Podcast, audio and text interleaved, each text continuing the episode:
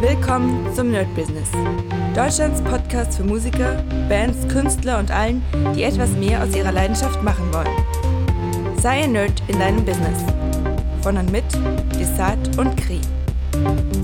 Hallo und herzlich willkommen hier wieder beim Nerd Business on Fire mit mir Desart und heute habe ich zwei sehr spezielle Gäste da. Ich habe ja schon mal ein bisschen erwähnt, dass ich zwei Gäste habe. Ich habe noch nicht gesagt, wer, was, wie.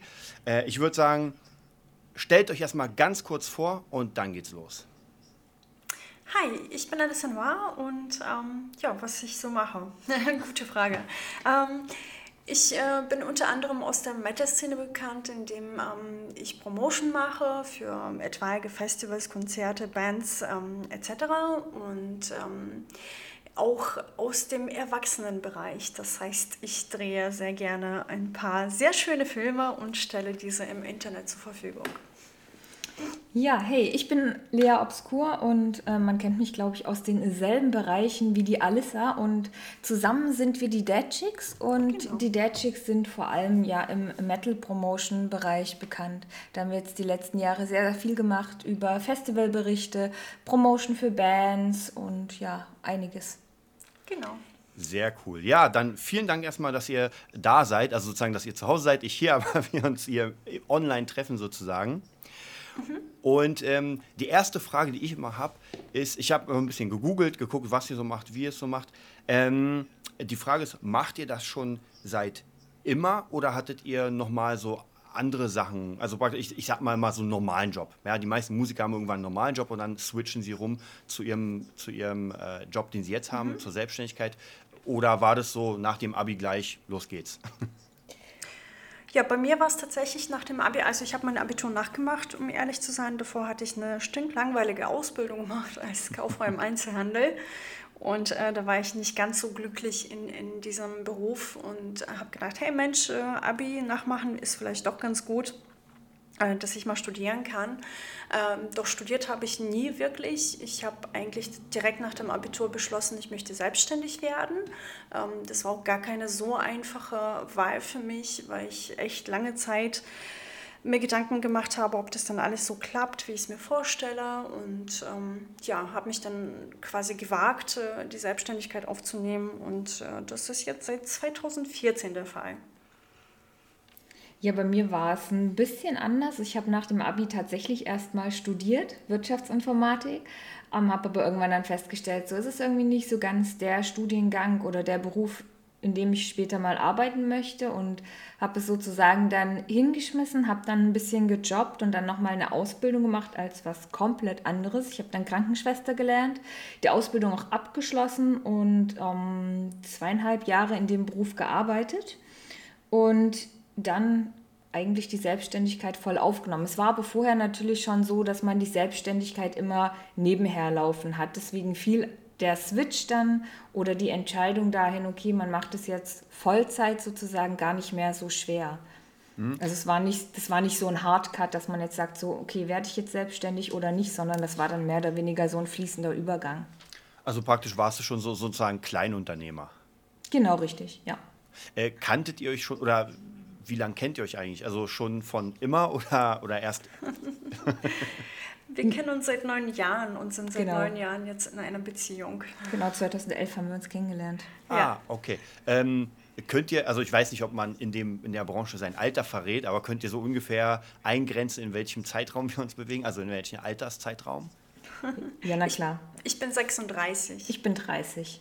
Okay, na dann, jetzt müsstet ihr aber noch mal vielleicht sagen, äh, den Namen und dann das Alter, weil tatsächlich, ich weiß nicht, wie es den Zuhörern geht, aber ihr habt hier gerade eine sehr ähnliche Stimme. Ah, okay, gut. Ich, Alissa, bin 36 Jahre alt. Ja, und ich, also Lea, bin äh, 30 Jahre alt. Okay. Ähm, war das für euch, also auch wieder hier einzeln natürlich gefragt, ähm, mhm mit der Selbstständigkeit ist ja auch immer so eine Frage. Das ist ja so, so diesen Schritt zu wagen in Selbstständigkeit ist ja gar nicht so leicht. Äh, würdet ihr im Nachhinein sagen, es war die richtige Entscheidung, würde ich sagen, ja, weil sonst wärt ihr ja nicht selbstständig. Aber äh, hattet ihr Angst so im Thema, ähm, wie soll man sagen, Finanzamt und das ganze Zeug so, so oder habt ihr euch ja gar keine Gedanken gemacht? Äh, keine Ahnung. Oh, ich persönlich hatte sehr viel Angst vor dem Finanzamt und ich muss tatsächlich gestehen, dass Lea bei uns sich um die Buchhaltung kümmert und da bin ich sehr, sehr dankbar drum, denn ich äh, wäre komplett aufgeschmissen.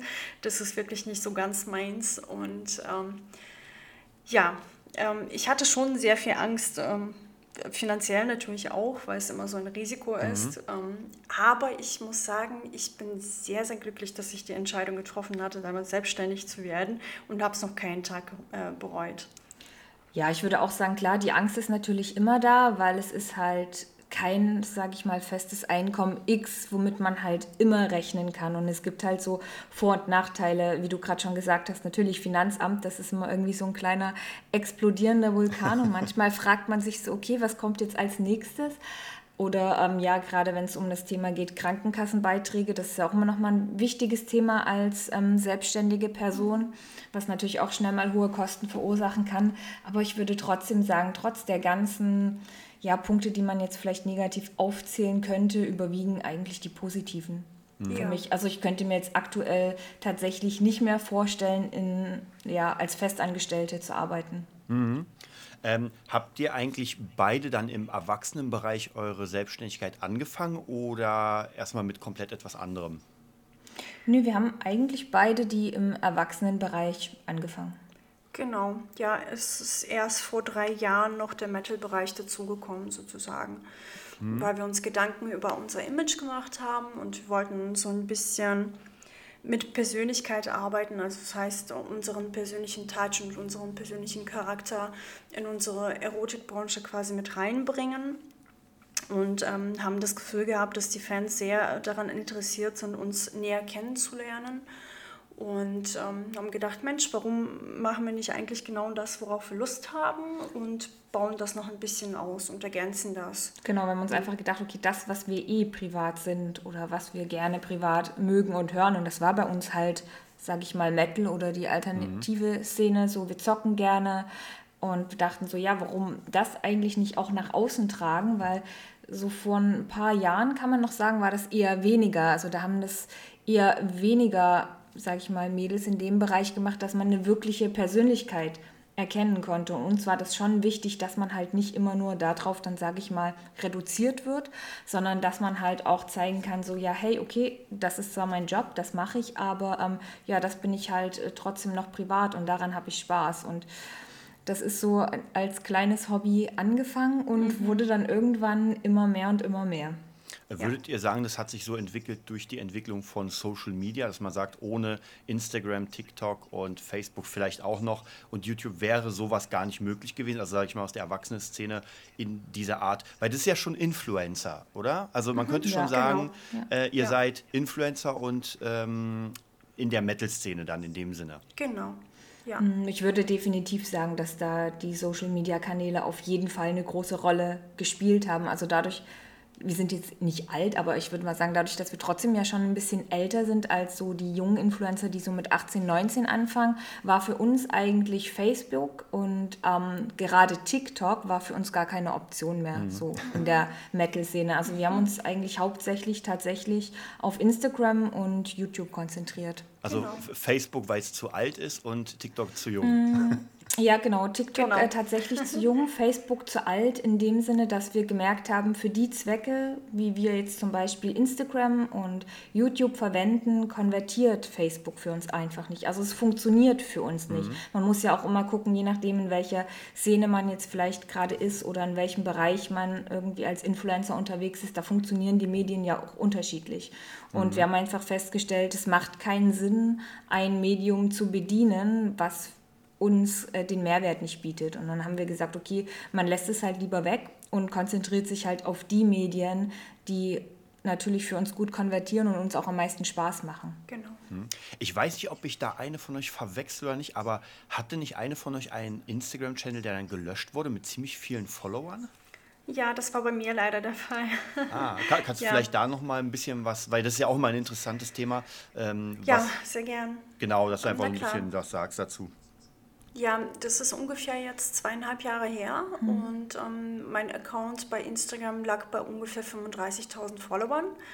Ähm, war zwei Jahre Arbeit sozusagen mhm. und ähm, mir war an dem Tag ähm, äh, es gibt ja so bestimmte Fake-Accounts, die man mhm. halt daran erkennen kann, ganz gut eigentlich, was da für Content angeboten wird. Und äh, bis dato habe ich halt das, die Profile einfach immer nur blockiert und an dem Tag hatte ich, weiß ich nicht, hatte sehr schlechte Laune, sagen wir es mal so. Und habe die Profile dann, weil es ungefähr 10 oder 20 Profile waren gleichzeitig, die habe ich dann gemeldet. Und äh, dann wollte ich mich zwei Stunden später einloggen und äh, konnte es nicht mehr. Also ich weiß nicht, ob Instagram dadurch aufmerksam geworden ist, dadurch, dass ich die Accounts halt eben gemeldet habe oder, oder ob ich dann äh, dementsprechend auch selber gemeldet wurde. Ich habe keine Ahnung, was genau passiert ist. Jedenfalls ähm, sind sie drauf gekommen, dass ich im Erotikbereich arbeite und äh, wollten meinen Account eben nicht mehr auf Instagram haben.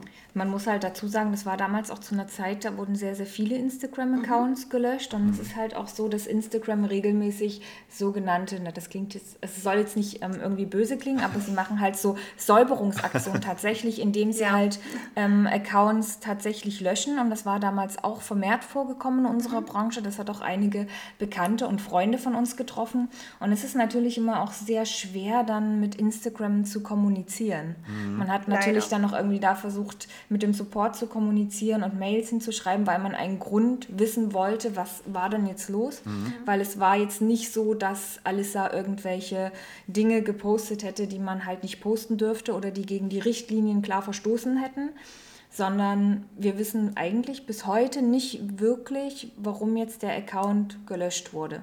Mhm. Ja, und das ist natürlich auch frustrierend dann, ne? Sehr. Wie ja, gesagt, zwei Jahre Arbeit einfach ja. futsch weg. Ja, das, habt ihr jetzt praktisch, ähm, weil ich meine, ihr habt ja jetzt wieder neue Accounts mhm. und habt ihr daraus, ich sag mal, wenn, wenn man euch nicht sagt, was der Fehler war, könnt ihr natürlich nicht so wirklich daraus lernen, aber habt ihr vielleicht für euch irgendwas draus gezogen, dass ihr jetzt wieder von vorne dann angefangen habt mit ihrem ja, Account? Ja, sehr. Ja, ich habe die ersten zwei Wochen war ich erstmal völlig perplex und dachte mir so, Mensch, ja, ich versuche noch den Account wiederzubekommen. Mhm. Als ich gemerkt habe, okay, da tut sich rein gar nichts, habe ich mir gedacht, naja gut, okay, machst du halt einen neuen. Und ich bin seitdem sehr viel vorsichtiger geworden, was Content äh, hochladen angeht, ähm, so dass man tatsächlich Maximum was in Unterwäsche sieht mhm. und auch gar keine äh, gar keine Anspielung oder irgendwelche Hashtags oder mhm. irgendwelche Texte oder sonst was. Aber ich würde schon das sagen. Das verwende ich halt alles nicht mehr und mhm. ähm, ja. Aber man weiß natürlich mittlerweile, sage ich mal, ein bisschen genauer, wie Instagram funktioniert. Ja. Und das hilft einem natürlich da auch in dem Weg zu arbeiten. Ja. Also man versteht die Mechanismen alles ein bisschen besser. Also Instagram ist ja eine intelligente Plattform und ähm, kein Konto wird jetzt irgendwie einfach so gelöscht oder verschwindet einfach so. Das passiert aus irgendwelchen Mechanismen, weil zum Beispiel User X sich die Mühe gemacht hat und zu viele Bilder weiß ich nicht, gemeldet hat oder was mhm. auch immer. Das ist ja wie so ein Algorithmus dann und dann schlägt halt Instagram Alarm und schaltet natürlich das Profil dann praktisch erstmal auf unsichtbar. Das ist nämlich auch ganz interessant mhm. zu wissen. Instagram löscht Profile in der Regel erstmal nicht, die werden nur ins, äh, also unsichtbar geschaltet. Das Schwierige daran ist halt immer dann mit dem Support zu, sag ich mal, zu schreiben oder an den ranzukommen oder überhaupt eine Antwort zu bekommen. Das ist halt meistens das Problem, weswegen ganz viele Menschen, die irgendwie ihre Accounts verlieren oder mhm. gehackt werden, halt auch ihre Accounts nicht wiederbekommen. Mhm. Und hat es für euch damals finanzielle Einbußungen gegeben oder wart ihr noch nicht so weit, wo, wo ihr sagen könntet, okay, Instagram ist jetzt schon richtiger Teil unseres, unserer, unseres Marketings sozusagen? Nee, finanzielle Einbußen hatten wir dadurch nicht. Also bei uns ist das tatsächlich jetzt erst so im Anrollen durch den Influencer-Bereich, sage ich mal, Metal, in der Metal-Szene, ähm, das jetzt deutlich mehr wehgetan hätte, wenn der Account plötzlich verschwindet. Aber ich würde auch sagen, das ist schwer messbar, jetzt vielleicht mhm. in finanziellen Zahlen. Ich würde jetzt erstmal primär sagen, es hat jetzt keinen finanziellen Schaden gegeben, aber natürlich den Schaden, dass die Community weg war und mhm. natürlich die Werbeplattform weg war. Ne? Die mhm. musste man sich natürlich von neuem wieder aufbauen und das sind ja immer so Messzahlen, die kann man ja ganz schwer irgendwie jetzt in Geldbeträgen ausdrücken. Ja. Mhm. Äh, wie, wie, ist es, wie ist der Stand jetzt? Also praktisch, äh, ist alles wieder zurückgekommen oder noch am Arbeiten?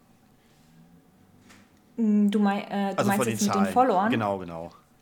Ja, längst. Okay. Längst, also ging eigentlich doch relativ schnell. Also ich glaube, aus heutiger Sicht können wir sagen, war es vielleicht gar nicht so schlecht, dass Alissas Account gelöscht wurde. Also, denn ähm, nachdem du dir einen neuen gemacht hattest, ist er ja deutlich besser gewachsen ja. als der Account vorher. Ja. Also deutlich schneller, wenn man das jetzt sieht, dass innerhalb der drei Jahre, wo du jetzt den neuen Account mhm. hast, ist er deutlich besser gewachsen. Mhm. Vielleicht nochmal, weil, weil ihr ja gerade, wie gesagt, Influencer und ihr euch ja auskennt mit dem, habt ihr vielleicht so allgemein äh, Tipps oder was ihr so an Marketing macht, warum das so funktioniert. Also gerade mit Hashtags, man sagt ja immer, man soll 30 machen, nee, dann soll man 5 machen, da mhm. soll man nur 3 machen, da soll man die gar nicht reinmachen, sondern als Kommentar. Wie sind eure Erfahrungen da, was am besten funktioniert? Das ist auch immer ein bisschen individuell davon abhängig, würde ich sagen, was man erreichen möchte. Klar, Hashtags sind natürlich da, um da gefunden zu werden, aber man sollte sich natürlich bewusst sein, wenn man jetzt Hashtags nimmt, wie, keine Ahnung, Beispiel Erdbeerkuchen so, dann sollte man sich natürlich bewusst sein, dass unter diesem Hashtag Erdbeerkuchen Millionen von Bildern gepostet werden, die denselben Hashtag nehmen. Und dann kann man sich ja vorstellen, wenn man jetzt auch ein Bild postet mit demselben Hashtag, ähm, wie hoch die Wahrscheinlichkeit ist, dass das Bild unter diesem Hashtag gefunden wird. Mhm.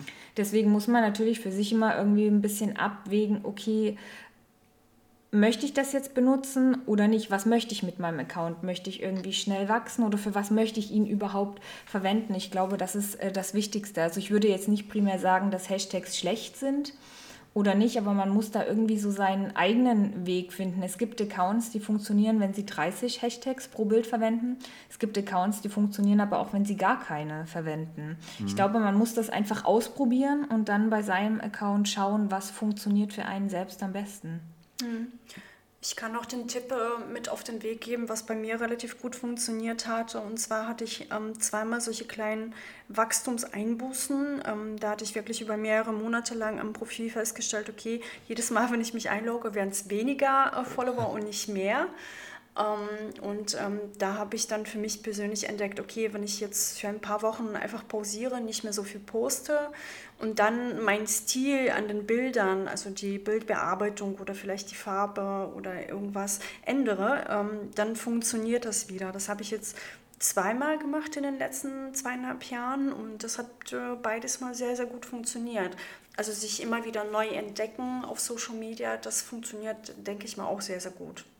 Macht ihr da eigentlich auch äh, regelmäßig irgendwelche, ich sag mal, äh, Statistik-Sessions oder dass ihr euch den Kopf drüber macht, so was werden wir in den nächsten Monaten posten? Weil ihr habt ja doch schon viele Bilder, die ja sehr, äh, also sieht zumindest sehr aufwendig aus, sowas zu machen. Und wenn ihr praktisch dann jeden Tag irgendwie drei Bilder posten sollt, dann wird es natürlich ein bisschen schwierig.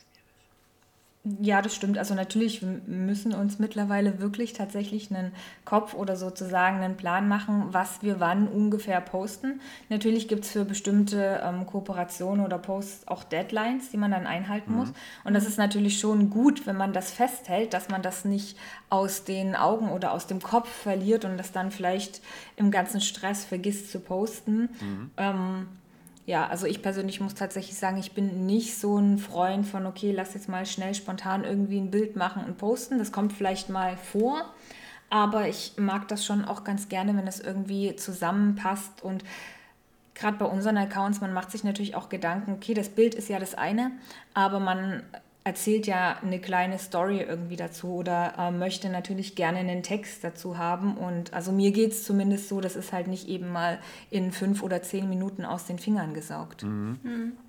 Ja. Ist schon tatsächlich so, dass wir auch ähm, jetzt gerade insbesondere in den letzten Wochen uns wirklich Tage rausgepickt haben, wo wir gesagt haben, okay, jetzt müssen wir einfach nur Fotos machen, alles Mögliche, was man eben an Promotion-Sachen hat oder halt einfach ähm, so von sich selbst irgendwelche Selfies. Ähm, da braucht man schon mehrere Stunden für, dass man halt eben die Profile dann äh, jeden Tag bedienen kann. Mhm ich würde auch sagen, das ist halt, glaube ich, bei uns auch noch ein bisschen anders zu klassischen Influencern. Also man bewirbt sich ja nicht mit einem Produkt, wo man jetzt sagt, so hey, ich habe das und das ist ganz toll und kauft das doch auch, wie zum Beispiel bei vielen Beauty-Bloggern mhm. oder Beauty-Influencern, sondern es ist ja tatsächlich so, ähm, ja, hallo, herzlich willkommen äh, Krankenwagen. So. Sorry. Ja, wer es noch nicht mitbekommen hat, wir wohnen hier an einer sehr großen Hauptstraße und bei uns sind so ein paar Krankenhäuser im Umfeld und dann kann das öfter mal vorkommen. Aber wo war es stehen geblieben? Genau, wir bewerben ja oftmals ähm, Platten oder Videogames und das ist natürlich nicht damit getan, dass man irgendwie ein Bild macht und das postet, sondern mhm. entweder kennt man das Game schon oder man muss es angezockt haben oder zumindest die Platte angehört haben, weil man möchte ja seine persönliche Meinung dazu mitteilen und das braucht natürlich Zeit. Mhm. Ja. Deswegen würde ich sagen, Influencer, ich weiß nicht, ich finde manchmal, das Wort passt nicht ganz zu uns. Ich würde vielleicht manchmal das eher gerne umformulieren und eher sagen Content Creator. Ja. Mhm. So, also man produziert ja den Content dafür, die Bilder, die Texte, die Stories. Manchmal sind es ja auch ähm, ja, YouTube-Videos, je nachdem, ganz verschieden. Mhm. Und bei den Kanälen, wenn ihr macht, weil wenn man sich die Kanäle von euch ansieht, dann sieht man ja doch relativ wenig ähm, die, dieses Erotik- und Erwachsenenbranche, weil ich meine, klar, Unterwäsche und sowas, aber das macht ja mittlerweile auch jeder, der nicht unbedingt äh, Filme mhm. dreht. Äh, ist es gewollt, dass ihr sagt, okay, wir wollen mal ein bisschen weg davon, um vielleicht auch jüngeres Publikum, weil Gamer sind ja vielleicht nicht alle volljährig, sage ich mal. Gibt auch mhm. viele, die jung sind und Mettler sind vielleicht auch nicht alle volljährig. Äh, oder ist, ist es einfach jetzt von euch eine Sache, wo ihr sagt, wir wollen das trennen? Ähm, das war tatsächlich beabsichtigt, dass wir gesagt haben, äh, unter dem Brand Dead Chicks ähm, gehört unser Hauptberuf quasi nicht mit rein. Und das wollten wir so ein bisschen voneinander äh, weghalten. Uns ist allerdings in der Zeit aufgefallen, okay, ganz so trennen kann man das nicht. Deswegen sehen wir die Grenzen nicht mehr ganz so eng. Mhm. Aber trotzdem, ich, ich bin der Meinung, auf Social Media wie Instagram und Co. gehört das einfach nicht hin. Mhm. Also äh, ich muss es nicht den Leuten irgendwie aufdrücken, wenn sie es mitbekommen und irgendwie auf anderen Plattformen herausfinden, äh, ist eine ganz coole Sache. Aber es gehört halt einfach nicht auf Instagram und Co. hin. Genau, wir haben uns einfach dazu entschieden, so, wenn uns jemand fragt, was unser Job ist, dann kann man da ehrlich darauf antworten, gar kein Thema. Aber man muss es nicht jedem ungewollt auf die Nase drücken. Und ähm, Gerade die Social-Media-Plattformen, auch Instagram, ist ab 13, 14 Jahre. Mhm. Und ich finde nicht, dass das so jungen Menschen unbedingt auf die Nase gedrückt werden muss. Es gehört dort meiner Meinung nach einfach nicht hin, dass man solche Themen bewirbt. Dafür gibt es andere Kanäle und andere Plattformen, die man nutzen kann. Und ähm, ja. Ich meine, die Regeln sind nicht umsonst so aufgestellt und dann kann man sich einfach dran halten. Ja, genau, das war, war sowieso mal meine Frage und zwar ihr als jemand, der aus dieser Erwachsenenbranche kommt, was haltet ihr denn allgemein von der Entwicklung des Internets, weil ich weiß nicht, wie oft ihr auf TikTok guckt oder so, also da merkt man schon doch, dass es sehr, sehr äh, extrem in einen Bereich geht, wo, wo Instagram noch relativ aufpasst, würde ich sagen, ist TikTok hm. extrem äh, schon an der Grenze des ähm, schon sehr, ähm, ja, schwierigen, sage ich mal. Ich, ich war noch nie auf TikTok. Ich habe tatsächlich, hab tatsächlich TikTok, aber ich nutze meinen Account dort nicht. Aber ich kann dir da eigentlich auch nur zustimmen. Ich finde es auch teilweise tatsächlich ein bisschen bedenklich. Das muss ich aber auch bei Instagram teilweise mhm. sehen. Also ich habe da auch schon Profile entdeckt, wo ich mir so dachte, okay, oh mein Gott, warum existieren die dort? Das möchte selbst ich nicht sehen. Das waren jetzt nicht nur irgendwie sexuelle Themen, die mhm. da behandelt wurden, aber teilweise auch gewaltverherrlichende Themen. Mhm. Ich meine, das ist meiner Meinung nach muss man das auch nicht mhm. ähm, im Internet öffentlich breit treten, weil man weiß ja gar nicht derjenige, der das jetzt sieht, ob er damit umgehen kann und die Intention davon versteht, die damit ausgedrückt werden möchte. Und ich finde, gerade junge Menschen sind sind vielleicht manchmal von ihrer charakterlichen Entwicklung noch gar nicht so weit, dass sie das verstehen können. Mhm. Und ich glaube, das kann auch ganz schnell nach hinten losgehen oder ja, falsch verstanden werden. Ich denke, man muss da auch unterscheiden zwischen dem Dachraum und halt ähm, internationalen Bereich. Im genau. US-Bereich ist es, äh, habe ich das Gefühl, sehr, sehr viel lockerer, was ähm, sexuell explizite Sachen angeht. Mhm. Also praktisch besonders was, was die ganzen, weil man merkt ja schon, es ist ja ein Unterschied, ob zum Beispiel so ein TikTok, das aus China kommt. Ähm, mhm. Die haben ja ganz bestimmte Ideen von ihrer Plattform und äh, Instagram, was von den Amerikanern kommt oder von Facebook, haben ja auch schon andere. Also mir kommt es auch mhm. immer vor, dass Instagram so ein bisschen mehr darauf aufpasst als ein TikTok. Ja, ich bin auch nicht wirklich TikTok-Nutzer. Ich als Gitarrist habe mal irgendwie fünf Videos reingemacht, die keiner sehen wollte. Aber wenn ich da dieses Rondell anmache, dann sehe ich nur 13-jährige Mädels, die halbnackt da rumrennen. Ähm, mhm. Und denke mir auch schon, gut, wenn meine Tochter das machen würde, ah, wäre nicht so geil. Also nee, wir sind von der Entwicklung ehrlich gesagt auch nicht so begeistert. Es ist natürlich immer schwierig, weil gerade, sage ich mal, junge Menschen kriegen natürlich dann vielleicht auch was Falsches vorgelebt, was ich halt vorhin mhm. schon kurz angesprochen hatte und können das halt nicht handhaben. Sie denken halt, das ist wahrscheinlich dann normal, dass man sich irgendwie sexy zeigt mhm. oder in Unterwäsche und ja, das ist natürlich dann schwierig. Es ist schwierig. Allerdings, wenn ich an meine persönliche Entwicklung zurückdenke, ich war mit 14 auch schon so, dass ich äh, mich gerne geschminkt habe. Und ich meine, zu der Zeitpunkt hatte ich noch gar nichts mit Internet. Um, deswegen, es kann so oder so sein. Mhm. Natürlich ist es durch die, durch die mediale Verbreitung um einiges einfacher dazu Zutritt zu finden. Ähm, aber das, das hatte man auch schon vor 20 Jahren. Mhm. Das ist jetzt nichts Neues, würde ich sagen. Mhm. Ich glaube, ähm, der Punkt, den man vielleicht aufgreifen sollte, ist einfach, dass man wahrscheinlich, wenn man Kinder hat in der heutigen Welt oder wenn ich Kinder hätte, dann würde ich das zumindest so machen, frühzeitig einfach aufzuklären, wie man mit solchen Medien umzugehen hat und vielleicht immer irgendwie ein bisschen ein Auge darauf halten, auf die Accounts, die die Kinder da haben, weil ich meine, man kann es ja eh nicht verbieten. Wenn man ja. was verbietet, dann wird es erst recht gemacht und heimlich und so sollte es ja eigentlich nicht sein. Ich finde, eigentlich ist es ja gut, dass es die sozialen Medien gibt und wenn man damit einen gesunden Umgang lernt, dann spricht ja auch nichts dagegen, die zu nutzen. Mhm. Richtig. Ja, es ist wahrscheinlich so ein bisschen schwierig, weil heutzutage ist natürlich alles, man braucht ja nur ins Internet, was ja komplett frei ist. Ich weiß, als ich irgendwie 13, 14 war und ein Pornoheft holen wollte, das war schon eine harte Arbeit, da ranzukommen irgendwie. ja. Und heute braucht man ja, ja nur YouPorn eingeben und äh, da gibt es ja keine, keine Mechanismen, außer natürlich, wie ihr schon sagt, die Eltern machen irgendwie Mechanismen da rein. Ja, ja es, ist, es ist halt schwierig so. Also wir können nur so ein bisschen aus der Sicht der Producer mhm. da sprechen. Der Staat wälzt halt sehr viel auf die ähm, Creator da ab. Das sehen wir natürlich auch immer so ein bisschen zwiespältig. Natürlich ist man für Jugendschutz und das sollte auch definitiv geschützt werden, aber gerecht. Mhm. Also ich finde es zum Beispiel super, wie das in Großbritannien gelöst wird. Da muss man ja sozusagen bei seinem äh, Provider oder bei seinem Telefonanbieter nachweisen, dass man 18 Jahre alt ist. Mhm. Und dann kriegt man ja so einen Zugangscode und erst damit kann man dann zum Beispiel solche FSK 18 Webseiten ah. öffnen. Und das finde ich super. Das heißt, wenn man zum Beispiel ein Haushalt ist und man hat irgendwie da zwei Erwachsene, die haben halt mhm. halt dann beide einen Code und ja, die Kinder können halt ohne den Code die Seiten nicht sehen. Und das finde ich zum Beispiel eine super Lösung, wo äh, auch das staatlich ein bisschen unterstützt wird. Dass mhm. halt nicht alles einfach so zugänglich ist, weil stimmt, man kann alles googeln und sieht da Dinge, die man vielleicht nicht sehen möchte. Ja, also tatsächlich ist ja bei Google ist ja wirklich manchmal ist ja auch aus Versehen, weil Google der Algorithmus einfach nicht sieht, nicht löscht, sieht man ja auch extrem viele Sachen. Also gerade genau. für, genau, für, Kinder. Ja. Aber es ist eine gute Idee wirklich mit, äh, mit diesem Großbritannien-Ding, dass man wirklich das zumindest so ein bisschen abschwächt und zumindest ein bisschen ja. schwieriger macht und nicht es genau. eben auf die Nase bindet. Hier gibt es halt solche Sachen. Ja, Richtig. also ähnlich wie man das ja eigentlich schon mit Tabak oder ähm, ja, Alkohol genau. macht. Richtig.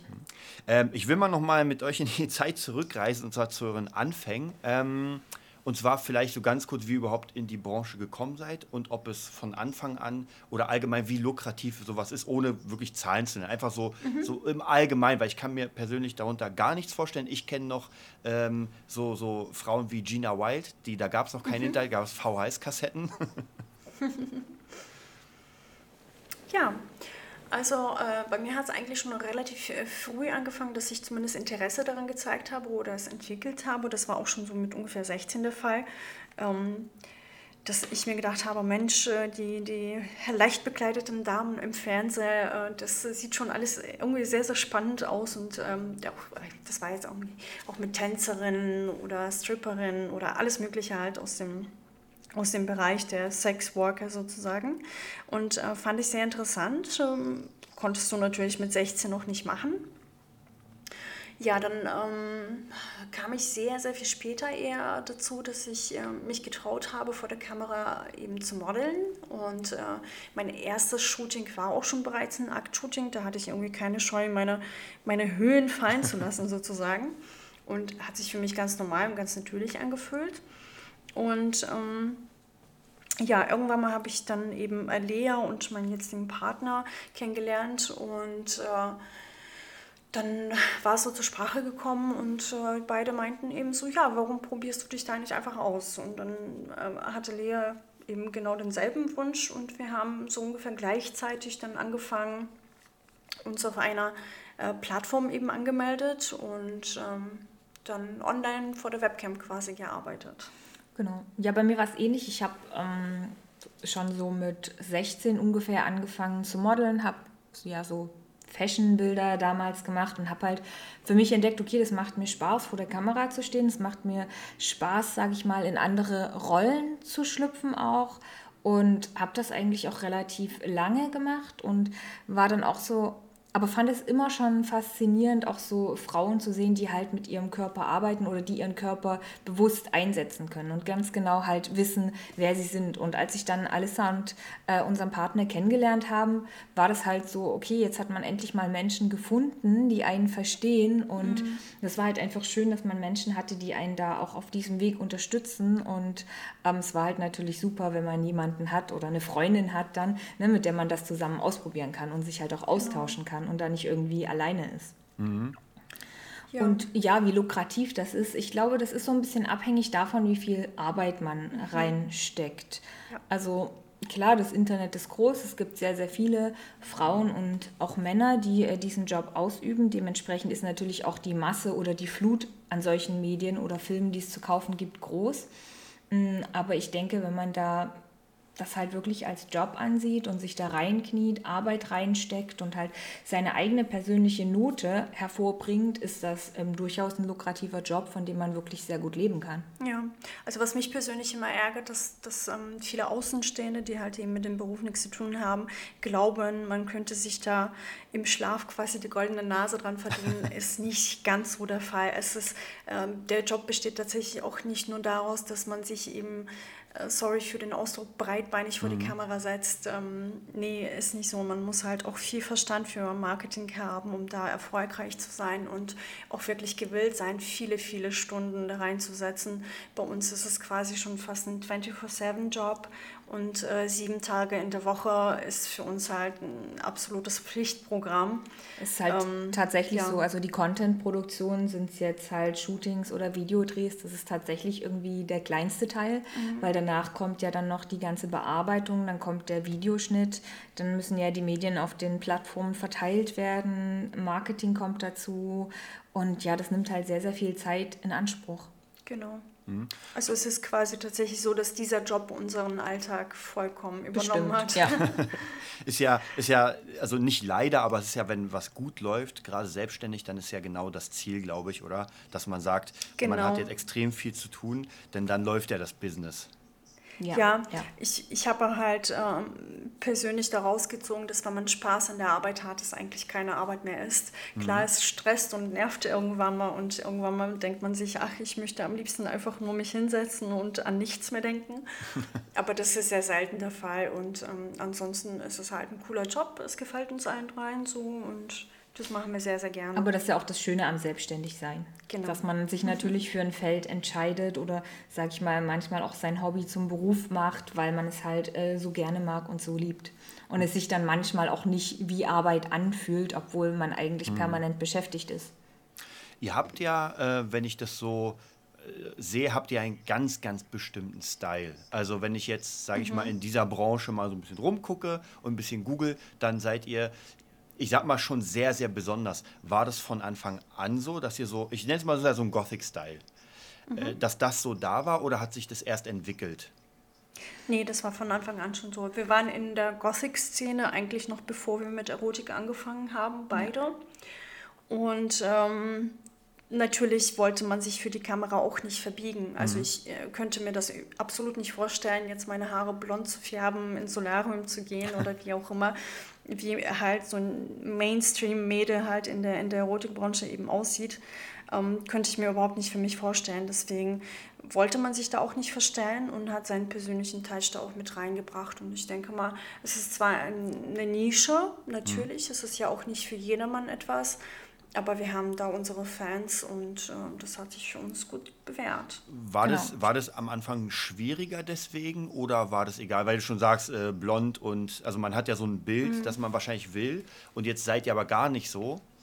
Mhm. Ich würde sagen nicht, weil es gibt ja, fast alle Menschen konsumieren sowas und ähm, die Geschmäcker gehen ja wirklich, mhm. da äh, sind ja breit gefächert und gehen sind total verschieden. Wenn wir jetzt gerade bei Haarfarben sind, mhm. so der eine mag blonde Haare, der andere rote Haare, der andere mag schwarze Haare, so. Und ich glaube, da gibt es ähm, für jeden etwas. Deswegen findet man da irgendwo seinen Platz. Und gerade in unserer Nische haben wir uns da wohlgefühlt und haben halt gesagt, okay, warum sollen wir jetzt da ausbrechen oder uns verändern, nur weil jemand uns so anders haben möchte? Das hätte sich oder hat sich für uns falsch angefühlt. Mhm. Deswegen haben wir halt den Weg eingeschlagen und haben halt gesehen, okay, ja, es funktioniert auch, weil man sieht es ja oder wir hören es auch ganz oft von hm, sag ich mal, jetzt Leuten, die nicht in der Szene sind und vielleicht einen ganz normalen Alltag haben, die finden ja solche Menschen dann trotzdem spannend oder man unterhält sich gerne so, ja, hey, was hast du für eine Lebensgeschichte oder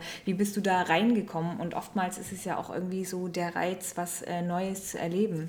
Ja, das hatte für uns allerdings einen positiven Aspekt, dass wir dann eben quasi so ein bisschen unique sind, zumindest genau. was, was den deutschen Bereich angeht. Ja. Ähm, war eigentlich schon, also weil ihr gerade gesagt habt, dann später kam so der, der Metal, das Gaming. Metal war wahrscheinlich eh mhm. eh dabei, weil ihr ja genau. aus der mhm. Gothic-Szene kommt. War auch das Gaming schon dabei? Also wart ihr schon mit zwölf am, am Zocken von Resident Evil? Oder? Ja, mit zwölf Resident Evil noch nicht, aber ich habe damals mit, äh, mit 14 angefangen, mit, äh, ganz klassisch mit Super Mario damals. Und äh, ja, ich, ich habe es früher schon geliebt zu zocken. Ich habe tatsächlich äh, kurz vor unserer Beziehung ein ganzes Jahr lang in äh, World of Warcraft quasi gelebt. Und ähm, das hat schon immer mein Leben begleitet, deswegen ist es äh, tatsächlich etwas, was man nicht nur aus Imagegründen macht, sondern weil man es liebt. Ja, es war tatsächlich oder ist tatsächlich halt unser Privatleben so. Wir ja, zocken auch total gerne äh, mhm. Mario auf der Nintendo und äh, man hat es bloß früher nicht nach außen getragen, so, genau. weil man eher dachte so oder sich vielleicht noch zu wenig damit beschäftigt hatte. Es ist vielleicht langweilig und es ist nicht so das Typische, was man da aus der Szene kennt. Aber irgendwann dachte man sich so, ja, hey, warum nicht? Weil das ist halt das, was wir gerne machen. Ja. Absolut. Also ich, wenn, wenn ich von meiner Gaming-Zeit, ich bin so Gamer der ersten Stunde und Frauen gab mhm. es da nicht. Also wenn, wenn es Frauen gab und man sich dann getroffen hat, dann war man sehr enttäuscht. Ich, ich, erinnere mich noch aus äh, World of Warcraft, äh, um da eben nochmal zurückzukommen, dass äh, ungefähr 99 Prozent aller weiblichen Charaktere tatsächlich nicht weiblich waren. ja. Und man doch schon bei gewissen Raids dann sehr verwundert war, wenn man plötzlich eine weibliche Stimme hatte. Okay, also, also seid ihr wirklich Zocker und das ist wirklich. Ja. Gut, ich meine, man sieht es ja auch natürlich, ich gucke ab und zu die Videos, wenn ihr, wenn ihr irgendwas zockt, dann merkt man ja schon, dass mhm. ihr nicht irgendwie ein Pad zum ersten Mal haltet und ich denke, oh, oh, was ist denn das? Sondern da merkt man, da ist Skill dahinter.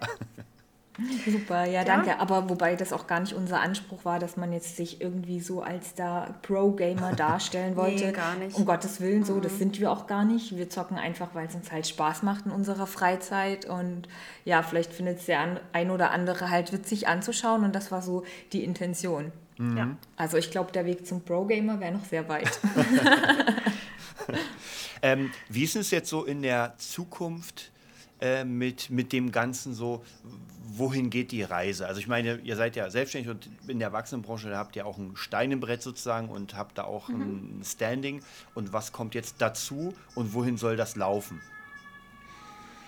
Was kommt dazu? Ja, also es ist halt so geworden, dass die letzten drei Jahre tatsächlich der Metal-Gaming-Bereich immer größer geworden ist. Mhm. Angefangen hat es tatsächlich ja als Hobby und wir haben so gedacht mit dem YouTube-Kanal, hey, okay, lass uns das doch einfach mal nebenbei machen, weil es macht Spaß.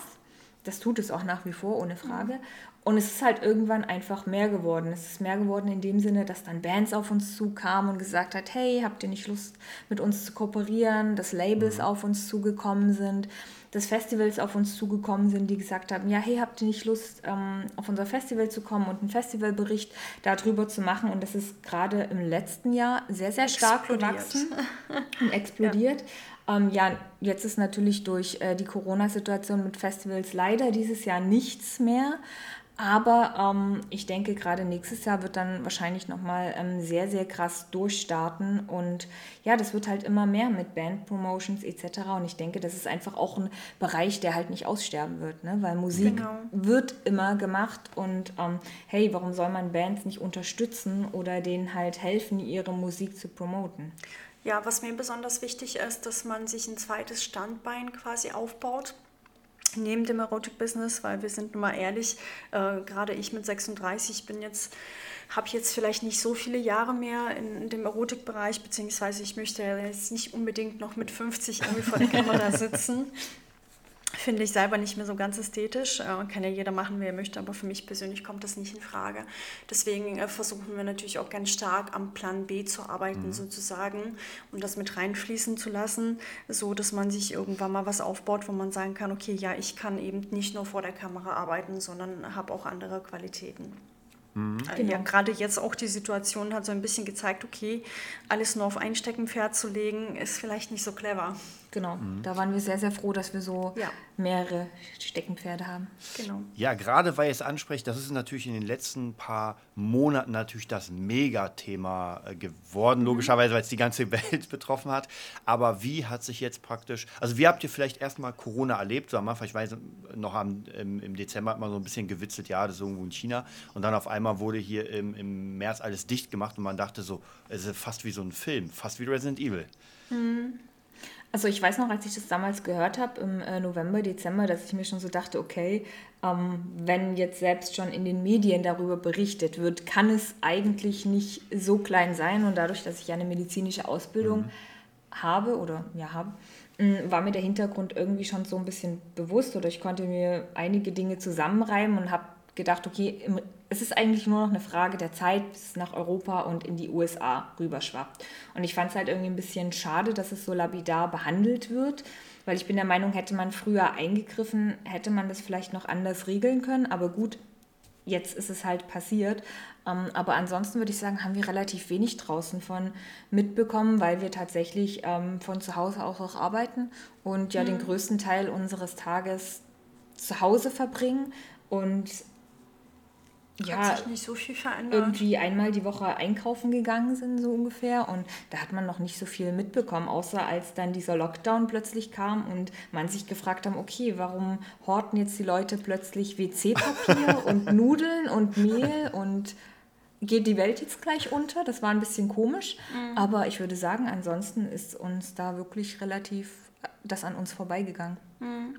Hm? Ja. Also und auch ein, also finanziell Einbußung so in großer Art oder hat man es auch nicht wirklich gemerkt? Nee, doch, man hat das natürlich schon gemerkt. Äh, zum einen im Erotik-Business, ähm, dadurch, dass man gemerkt hat, okay, die User sind vielleicht im ersten Moment so alle draufgestürzt, weil ja. sie plötzlich zu Hause waren und viel Zeit hatten. Aber im nächsten Moment hat man gemerkt, okay, die machen sich jetzt doch schon Gedanken darüber, wie sie ihre eigene Situation eben regeln und finanzieren. Und da sind sie nicht mehr so gewillt, Geld auszugeben, was auch vollkommen verständlich ist. Ähm, und dann ja im Metal-Bereich natürlich klar, hat man sich erst gedacht, oh weia, keine Konzerte, keine Festivals mehr, was, was kommt da jetzt? Aber ich muss sagen, das hatte eine sehr positive Auswirkung teilweise auf den Metal-Bereich, weil äh, wir sind nur nicht dafür bekannt, dass wir Social Media gerade lieben. Mhm. Die Bands zumindest, deswegen, ja. ähm, die Bands zumindest, genau, deswegen... Ähm, hat man gemerkt, oh ja, okay, die machen sich jetzt doch Gedanken, wie man ähm, ihren eigenen Namen äh, oder seinen eigenen Namen ein bisschen äh, promoten kann und dass sie sich angefangen haben, damit zu beschäftigen. Das war ganz positiv. Daher konnte man so ein paar neue Kooperationsmöglichkeiten in Erwägung ziehen mhm. mit verschiedenen Labeln und so weiter. Ich meine, klar, es war natürlich bitter, auch für viele Bands, dadurch, mhm, dass ja, die klar. ganzen Touren abgesagt wurden, weil das natürlich immer eine Haupteinnahmequelle ist und auch für uns die ganzen Kooperationen mit den geplanten Festivals und wir hatten auch einige geplant mit ähm, internationalen Festivals dieses mhm. Jahr. Das war natürlich ein bisschen schade und auch irgendwo ein bisschen bitter, aber man hat natürlich verstanden, dass da ähm, das jetzt dieses Jahr halt absolut nicht möglich ist. Und dann mhm. hat man das für sich auch abgehakt und dann nicht weiter nachgetrauert, weil es eigentlich so war, dass sich zwar die Tür dann vielleicht dieses Jahr geschlossen hat, aber es ging halt eine nächste auf. Und es war wirklich, wie Alissa schon gesagt hat, es war halt echt schön zu sehen, wie dann manche Bands Social Media für sich entdeckt mhm. haben und sich dann da gefreut mhm. haben, ah, wenn ich das mache, dann passiert das und guck doch mal, das ist total toll. Und man sich so gedacht hat, ja, davon reden wir schon seit drei Jahren, aber ja, schön. Die waren halt jetzt so ein bisschen gezwungen, dann erfinderisch zu werden. Und ich denke, das bietet auch super Möglichkeiten, dann halt gerade im nächsten Jahr wieder ja. durchzustarten. Ja, ich denke, in so einer Situation ist es halt auch gerade für Selbstständige sehr, sehr wichtig, nicht den Kopf in den Sand zu stecken, sondern zu gucken, okay, was für alternative Möglichkeiten ja. habe ich jetzt, mhm. wie kann ich mein Geschäft vielleicht ähm, anders ausbauen oder vielleicht eben in den Online-Bereich wechseln, was ja auch durchaus viele gemacht haben. Ne? Also es waren dann plötzlich ganz, ganz viele andere Sachen möglich, die man ja so nicht aus dem Alter kannte. Ne? Ob mhm. man jetzt sein Spielzeug irgendwie plötzlich online bestellen konnte und äh, oder am Telefon bestellen konnte und der Verkäufer dir so per Face-App quasi gezeigt hat, ähm, Face-App, mhm, FaceTime gezeigt hatte, was er so im Laden hat. Ähm, ja, es war plötzlich ganz viel ander, anders möglich. Mhm. Aber es war ja für euch eigentlich dann, weil ihr ja sowieso versiert seid im, im Internet und ihr passiert ja auch im Internet, mhm. war es jetzt praktisch nicht so, dass ihr was neu entdeckt habt, sondern es lief sowieso so wie immer. Also jetzt abgesehen ja, von den Einbuchungen natürlich. Es ja, lief genau. so wie immer, aber wir hatten natürlich dann die Möglichkeit, uns um andere Projekte, die wir, sage ich mal, so ein bisschen stiefmütterlich behandelt hatten, hatten wir dann mehr Zeit, uns mhm. da jetzt drauf zu fokussieren und zu sagen, ja, hey, dann äh, lass uns das jetzt finalisieren und fertig machen, damit man halt dann stattdessen das irgendwie halt machen kann. Und das hat uns schon so ein bisschen geholfen, dass man da andere Projekte halt vorantreiben konnte. Und wir haben uns halt dann sehr darauf fokussiert, Content zu produzieren und vorzuproduzieren. Mhm. Weil das natürlich eine Sache ist, die man immer machen konnte. Ähm, wie sieht es da aus? Ich bin jetzt gerade bei eurer Patreon-Seite. Mhm. So, dann gehen wir mal jetzt äh, auf Werbung. ähm, was gibt es denn bei euch bei Patreon und ähm, was, was gibt es denn zum Beispiel auch, wenn zum Beispiel einer der Zuhörer sagt, ey, ich brauche Mädels für eine bestimmte Werbung oder irgendwas. Gibt es da was, wo ihr sagt, ja, das können wir machen, das machen wir sowieso schon, also weil ihr Promotion macht, vielleicht was ihr genau macht, vielleicht hat ja irgendjemand dann Interesse zu sagen, äh, klar, die buche ich für mein nächstes, weiß nicht, Autohaus oder sowas. Mm, also wenn wir Promotion oder Werbung machen, ist es eigentlich wirklich hauptsächlich im Metal-Bereich. Mhm. Also wir promoten tatsächlich nur das, was wir gerne hören. Ich bin musikalisch eher so im klassischen Heavy Metal, Power Metal, ähm, Death, Trash Metal angesiedelt und Alissa ist eher so ein bisschen mehr Black Metal. Mhm. Und es ist tatsächlich so, in jede Kooperationsanfrage, die wir bekommen, müssen wir erstmal reinhören, ob das tatsächlich ja, unser Musikgeschmack passt oder nicht.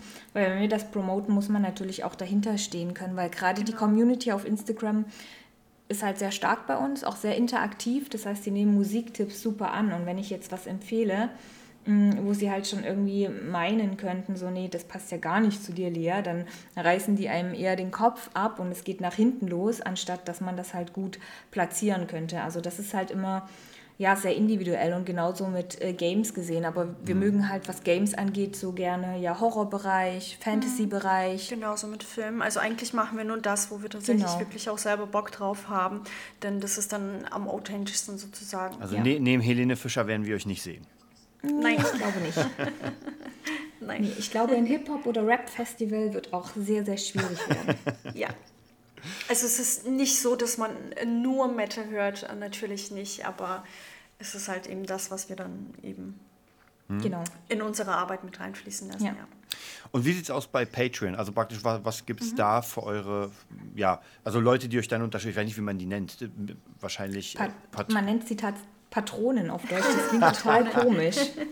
Ja, auf Patreon äh, kann man eben ein bisschen mehr Einblick in unser Alltag äh, gewinnen. Also wir machen zum Beispiel Let's Plays unter anderem. Wir machen auch einen Podcast über ähm, Sexualbereiche, also quasi, dass wir über unsere Erfahrung äh, in unserer Branche sprechen. Äh, wir haben manche Sachen behind the scenes zum Beispiel oder wenn es dann zu einem Fotoshooting geht oder zu irgendwas, einem besonderen Anlass, ähm, dass wir das mit der Kamera begleiten. Also die Fans haben die Möglichkeit, uns ein bisschen näher kennenzulernen sozusagen und das Ganze dann eben auf Englisch. Genau, und das ist auch das Wichtige an unserem Patreon. Wir haben halt so festgestellt, gerade im letzten Jahr ist unsere mhm. Community dahingehend gewachsen, dass es mittlerweile so ist, dass wir beide ungefähr 70 Prozent internationale Follower haben. Ja und nur noch 30 Prozent Deutsche. Und wir uns natürlich überlegt haben, okay, wir haben jetzt aber YouTube damit gestartet, dass ein deutscher Kanal ist und den möchten wir auch gerne deutsch beibehalten, weil die Leute, die natürlich da jetzt sind, die sprechen alle Deutsch und haben wahrscheinlich keinen Bock, uns dann auf Englisch reden zu hören. Aber mhm. trotzdem möchten wir unseren englischsprachigen mh, mm, Followern eine Möglichkeit bieten, dass sie Content bekommen, den sie verstehen. Und dann haben wir uns gedacht, hey, Patreon ist eigentlich eine gute Möglichkeit dazu. Und dadurch, dass wir auch schon immer Let's Plays machen wollten, haben mhm. wir gedacht, okay, dann machen wir die für Patreon und die gibt es dann auch nur dort exklusiv. Mhm. Und äh, habt ihr praktisch jetzt Patreon deswegen genommen, weil es bisher einfach funktioniert oder habt ihr schon einen bestimmten, also eine bestimmte ja, Idee gehabt, dass ja Patreon muss das sein? Mm, wir planen Patreon tatsächlich schon sehr, sehr lange. Mhm. Haben uns auch lange damit auseinandergesetzt und diskutiert, machen wir das oder machen wir das nicht. Und ähm, wir hatten aber einen genauen Plan, wenn wir Patreon starten, wie wir das machen wollen. Deswegen haben wir auch so lange daran gearbeitet, weil wir gesagt haben, okay, wir starten das halt auch erst, wenn unser Plan fertig ist und wir genau wissen, was wir dort anbieten wollen und machen können. Weil es ist einfach eine schöne Möglichkeit, die wir den Followern geben können, wenn sie uns mögen, wenn sie unseren Content mögen, dass sie uns dort halt unterstützen können. Also wirklich persönlich unterstützen mhm. können. Ja, und natürlich auch was dafür bekommen. Genau, und natürlich auch was bekommen, was sie sonst nirgendwo anders bekommen. Mhm. Äh, vielleicht nochmal zum Podcast, weil ähm, mhm. ihr macht ja jetzt praktisch Podcast, da könnt ihr ja vielleicht noch ein bisschen kurz darüber erzählen, wann der, also zumindest wenn der Podcast jetzt hier rauskommt, wird euer Podcast auch fertig sein. Das heißt, ihr könnt eigentlich jetzt schon so tun, als wäre er fertig. Okay. Ja, super, genau. Und dadurch, dass ja unser ähm, Podcast auf Englisch so gut ankam, haben auch viele unserer deutschen Fans dann gesagt, so, hey, könnt ihr nicht auch was auf Deutsch machen? Das ist doch so schade, wir verstehen euch nicht. Und wir schon wieder so, oh, oh mein Gott, jetzt Englisch und Deutsch, was machen wir denn? Und dann haben wir uns überlegt, ja, hey, warum eigentlich nicht? Wir machen einfach das, was wir ähm, auf Englisch machen, ähm, so ähnlich nochmal auf Deutsch und nennen das Ganze Dead Chicks unzensiert. Und in dem Podcast Dead Chicks Unzensiert sprechen wir so über Themen, die uns halt in unserer beruflichen Laufbahn beispielsweise passieren, über lustige Camgirl-Erlebnisse oder sexuelle Themen, weil wir gemerkt haben, dass gerade auch viele Frauen auf Instagram und Co. uns Fragen dazu gestellt haben und wir dachten so, ja, es ist eigentlich super spannend, darüber zu sprechen. Ja. Ja, das klingt auf jeden Fall mega interessant. Bin ich auf jeden Fall schon sehr, sehr gespannt. Ähm, noch eine letzte Frage, die mich die ganze Zeit mhm. ähm, sozusagen, die ich im Kopf hatte, nur vergessen habe, die ganze Zeit sie zu fragen. Und zwar, wie kommt man auf Dead Chicks? Und auf die beiden, ähm, äh, ja, auf die Zeichen. Du meinst auf die Logos? Genau, auf mhm. das Skelett und Motte, oder? Genau. Äh, also ein Totenkopf und ein äh, Schmetterling. Ah, Schmetterling. Okay. Ja, also wir hatten ja die, hatten die Einzellogos, ich nenne Schmetterling und Alissa hatte den Skull. Die hatten wir ja schon relativ zeitig, die Logos. Mhm. Und Dad Chicks. Naja, als wir unseren YouTube-Kanal gestartet haben, haben wir uns natürlich Namen überlegt und total viele gebrainstormt und in den, in den Raum geworfen und das, was dabei rauskam, ist tatsächlich Dead Chicks. Also es gab jetzt keine fancy Story irgendwie dazu, wie ist Dead Chicks entstanden, mhm. aber das hat uns halt gefallen, weil es klingt, ja, es klingt nicht zu böse. Also wir mhm. wollten jetzt auch nichts, was irgendwie zu hart klingt oder jemand vielleicht abschrecken konnte, mhm. aber wir wollten halt was, wo man schon erkennen kann, dass man halt zu zweit ist deswegen halt auch das Chicks in der Mehrzahl. Und das hat uns einfach am besten gefallen. Und mit dem Logo, das war sehr witzig. Ähm, wir hatten ja die Einzellogos und ja, unser Partner hat die Logos gemacht für uns und hat dann halt ähm, angefangen rumzuspielen mit den Logos. Und das ist dann dabei rausgekommen, sozusagen der halbe Skull und der halbe Schmetterling. Und wir fanden es einfach so, so genial, weil es einfach perfekt passt, obwohl es so kontrovers ist. Mhm. Ja, Tod und Leben quasi. Genau, Tod und Leben vereint. Also sieht auf jeden Fall sehr, sehr cool aus. Danke, ja, danke, dann danke. danke. ich euch für das Gespräch. War mega interessant, mega cool. Wahrscheinlich könnte ich noch ein paar Stunden ähm, weit, weiter quatschen, weil es macht einfach echt Spaß, wirklich äh, so, so, diese Geschichte. Gerne wieder. Gerade aus, aus einem Bereich, wo, wo ich praktisch wirklich null Ahnung habe, wo ich Konsument bin. aber nicht, nicht irgendwas anderes. Und natürlich einfach auch mit, mit Menschen, die bei Instagram ziemlich viel machen und ähm, ja, in diesem, sag ich mal, in dem äh, Content Creator Bereich, so habt ihr es genannt, genau, Content Creator Bereich seid. Ja, gibt es noch mal letzte Worte an mm, meine Fans, sozusagen meine Podcast-Hörer, wo sie euch ansonsten noch finden können? Ähm, ja, ich persönlich bin gerade sehr, sehr aktiv auf OnlyFans. Ähm, das ist so jetzt meine Plattform, wo ich den Spaß für mich neu entdeckt habe, äh, wo ich jeden Tag irgendwie drauf bin und ähm, Sachen von mir poste. Ähm, genau, das äh, scheint für mich gerade sehr gut zu funktionieren und äh, macht richtig, richtig Spaß. Also wenn man mich sucht, wo ich am aktivsten bin, das ist OnlyFans. Genau, ich habe auch einen Kanal, dort könnt ihr mich natürlich auch finden auf OnlyFans und ansonsten würde ich sagen, ja, würden wir uns freuen, wenn vielleicht der eine oder andere auch mal bei uns am Patreon-Kanal vorbeischaut und ansonsten natürlich auf Instagram. Ich glaube, das ist nicht schwer, die Kanäle zu finden, wenn man entweder Dead Chicks eingibt oder Alissa Noir und Lea Obscur. Genau. genau, ich glaube, da findet man seinen Weg dann ganz schnell. Genau, wenn ihr also die Mädels sehen wollt, dann könnt ihr auch an sich äh, unten in die Show Notes reingehen, da werde ich alles verlinken. Einfach mal alles durchgehen, natürlich auch den Podcast. Und dann danke ich euch, mega wünsche ich noch unglaublichen Erfolg weiterhin. Und vielleicht sieht man sich ja sowieso noch mal in ein, zwei Jahren bei einem neuen Podcast und kann sozusagen auf die Vergangenheit, also auf heute zurückblicken. Mhm. Sehr, ja, gerne. Vielen Dankeschön. Dank. Ähm, danke, dass wir dabei sein durften. Und ja, wir wünschen dir auch noch einen schönen Tag. Das war die neueste Folge vom Nerd Business Podcast. Wir hoffen, es hat dir gefallen und bitten dich darum, uns eine 5-Sterne-Bewertung bei iTunes zu geben. Vier Sterne werden bei iTunes schon abgestraft. Also gib dem Podcast bitte die 5-Sterne-Bewertung und teile uns auf Facebook, Instagram und schicke ihn an deine Freunde. Wir leben davon, dass du uns hilfst, unsere Message zu verbreiten. Wir danken dir vom ganzen Herzen dafür. Abonnier den Podcast, teile ihn mit deinen Freunden und wir hören uns in der nächsten Folge, wenn es wieder heißt, bist du ein Nerd in deinem Business? Nerd Business.